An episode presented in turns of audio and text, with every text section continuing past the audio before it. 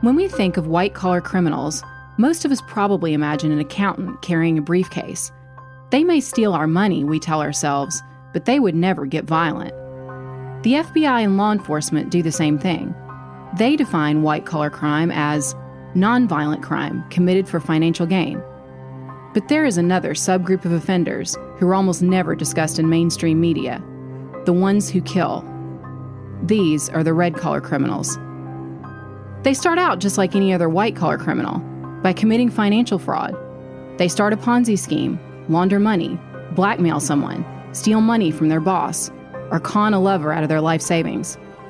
But when someone finds out about their fraud, or worse, threatens to expose it, red-collar criminals turn on the people closest to them, and they'll do anything to cover their tracks, even if that means murder.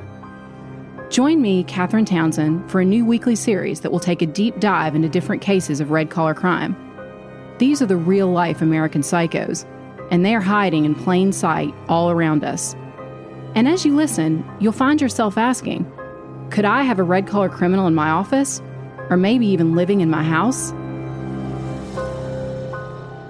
Red Collar starts on December 1st, and new episodes come out every Tuesday.